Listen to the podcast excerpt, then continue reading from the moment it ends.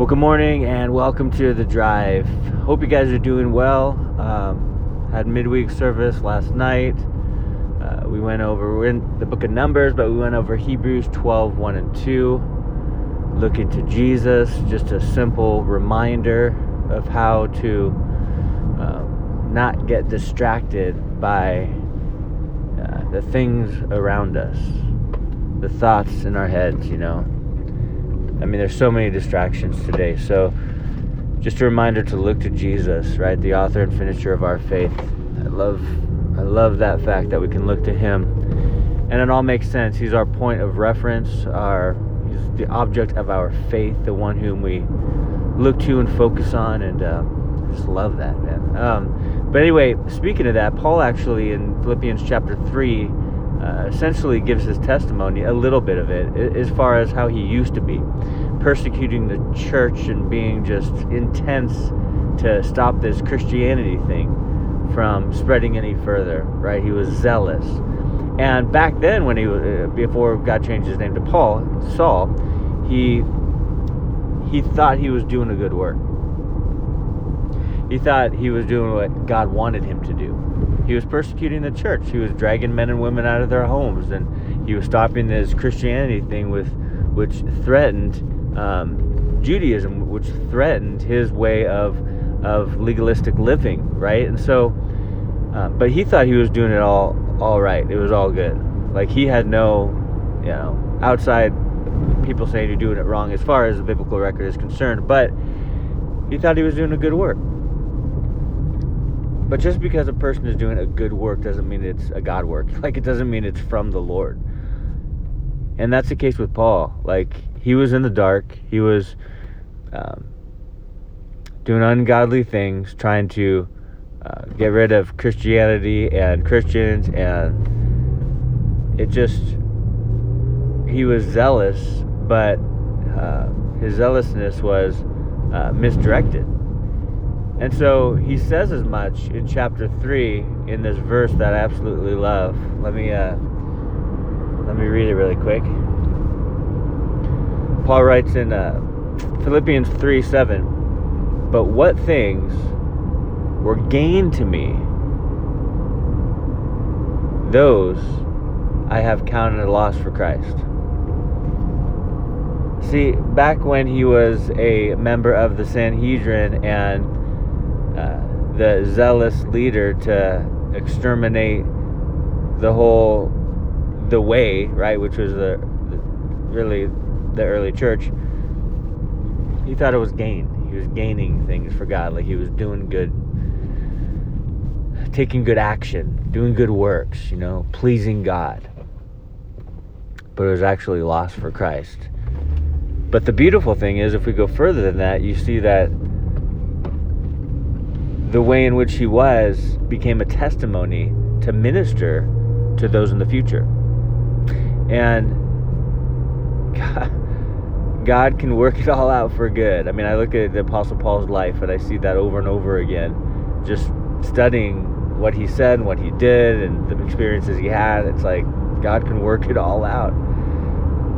And so sometimes those things we count as gain, it's not even God's will. And so, what is it then? Well, it's a loss for Christ because we wasted our time. And I, I don't want to waste time, you know, for. Uh, because there's not much time to begin with. And I love the word says, redeem the time, make best use of your time.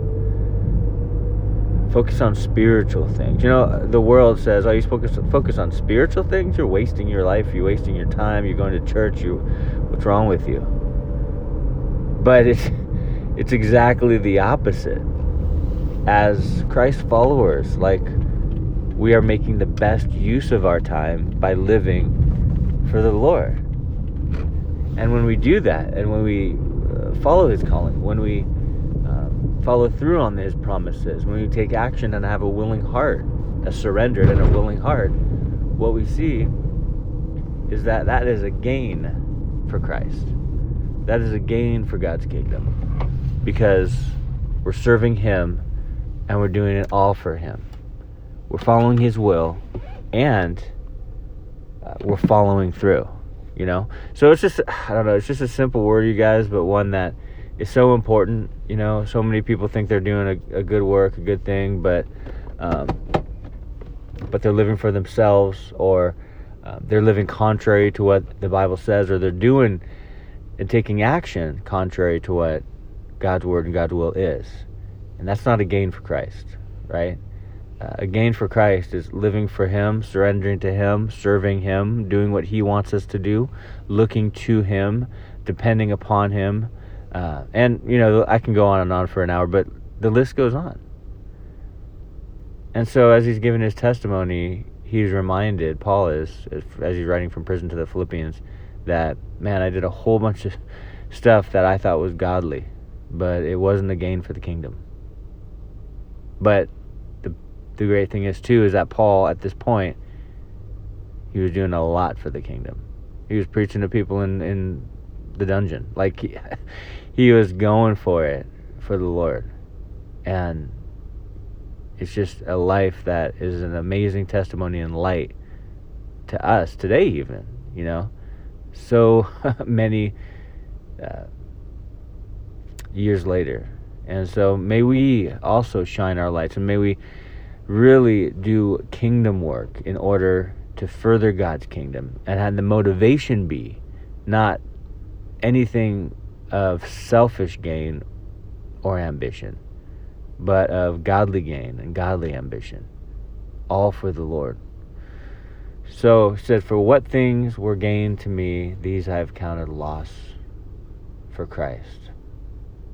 Wow, let me just read that next verse. I have to end it with verse 8 philippians 3 says yet indeed i also count all things lost for the excellence of the knowledge of christ jesus my lord for whom i have suffered the loss of all things and count them as rubbish that i might gain christ and be found in him not having my own righteousness which is from the law but that which is through faith in christ the righteousness which is from god by faith that I may know him and the power of his resurrection and the fellowship of his suffering, being conformed to his death, if by any means I may attain to the resurrection from the dead. Wow. He just, Paul just wanted to gain Christ. He just wanted to spread the gospel. He just wanted to do the work that God called him to do. He just wanted to continue on in the Great Commission, and that's what he did. Planted over 20 churches, wrote at least 13 books in the New Testament. Like, traveled and was was beaten, was faced with fiery, crazy, intense uh, trials. Yet he continued on because now he was living for Christ, preaching Christ, and he was all about Jesus. so awesome. Well, God bless you guys. I hope you have an amazing day today on this Thursday, and we'll talk to you tomorrow.